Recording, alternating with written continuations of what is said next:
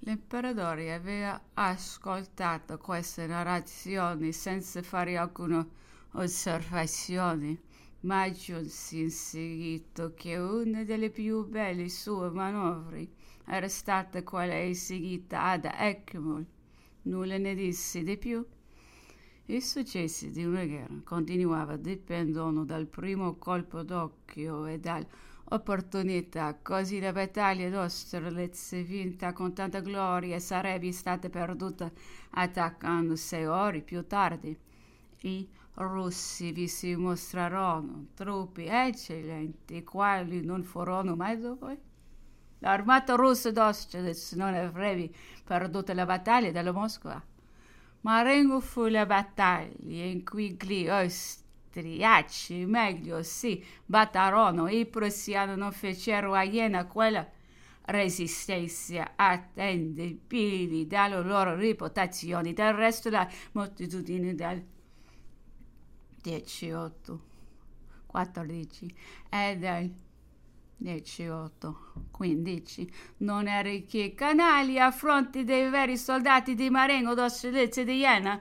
L'imperatore soggiungeva che nelle vigilie stesse della battaglia di Iena aveva corso un grave pericolo e forse la morte, la quale in seguito non si avrebbe potuto bene riconoscere. Si era avvicinato nell'oscurità ai bivacchi nemici per riconoscerli accompagnato da soli pochi ufficiali. L'idea che i francesi si erano formati dall'armata prussiana li teneva in allarme, tanto più che un attacco notturno era stimato solito stratagemma dei nemici. L'imperatore ritornato venne ricevuto dal fuoco della prima sentinella campagna fu un segnale per tutta la linea e non rimasi altro scampo a lui e ai suoi. Da quello in fuori dello stendersi bocconi per terra che non fosse riconosciuto l'inganno, il suo maggior timore era che la linea prussiana molto vicina non facesse altrettanto.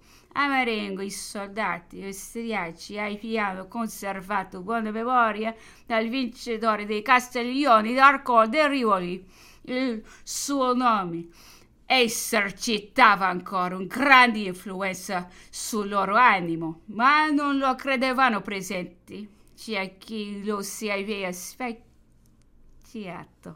come morto in Egitto, aggiungendo che il primo console era un suo fratello. Questo voce aveva preso tanta piedi che Napoleone dovette per distruggerla mostrarsi pubblicamente in Milano, parlando in segreto di molti suoi ufficiali e aiutanti di campo. L'imperatore distribuiva loro un dopo l'altro il piassimo o la lodi a fondo conoscevali due avvenimenti più afflissero sul campo e furono la morte di Giovanni Chiber e quella del generale Corbino. Un paio di cannoni ad Abukir colpì il petto del primo e lo trapassò parte a parte senza torgli interamente la vita. L'imperatore, dopo avergli rivolto qualche parola, fu costretto per la forza delle proprie sensazioni ad allontanarsi. Corvino perdé la vita sotto gli occhi stessi dell'imperatore intento a dargli alcuni ordini. L'imperatore narrava pure gli ultimi istanti del generalone, questo valoroso duca di Montebello, L'Orlando dell'esercito visitato dall'imperatore al suo letto di morte parve obbligare il suo stato per concentrare tutto se stesso in colui che idolatrava. L'imperatore stimavalo grandemente per molto tempo. Non era stato che un tiratore di sciabola, ma in seguito divenne uno dei primi. Alcuno fra noi disse allora che sarebbe curioso di sapere qual fosse per essere la sua condotta in questi ultimi tempi.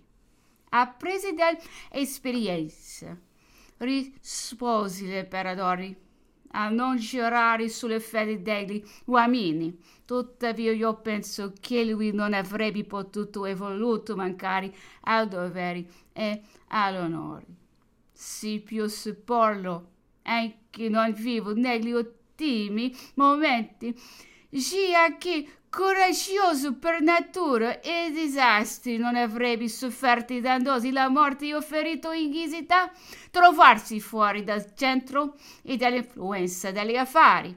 Chi se ne ferito né morto era uno di quegli uomini capaci con proprio peso di mutar faccia agli avvenimenti. L'imperatore passò a discorrere di Dorocca. Nella sua vita privata, dal suo carattere Dorocca conchiudeva freddo all'esterno, sentiva vivamente, teneramente intimamente. Passò molto tempo prima che io mi accorgessi di lui, tanto il suo servizio era stato regolare. Quando la mia giornata finiva come clava la sua, il caso mi fece conoscere. Fu in corrotti costumi, disinteressato nel ricevere il largo nel dare. Sull'aprirsi della campagna di Dresda osservate Napoleone due preziosi esistenzi gli erano mancati e nel modo più screziato Bessier ed Rock ne parlava con un apparente stoicismo quando andò a vedere Dorocca, mortalmente ferito. Cercò infondergli qualche speranza, ma Dorocca, che non vi si affidava, rispose supplicandolo di fargli dare dell'oppio. L'imperatore, troppo commosso, non rimessi più a lungo e si tolse a quello strasiante spettacolo. Uno di noi ricordò allora che ritornato dal letto del ferito si pose a girare solo innanzi la sua tenda. Nessuno osava accostarsegli, nulla meno vivendo nelle misure essenziali da prendere per domani. Si andò a lui per domandargli ove si dovessi collocare la batteria della guardia.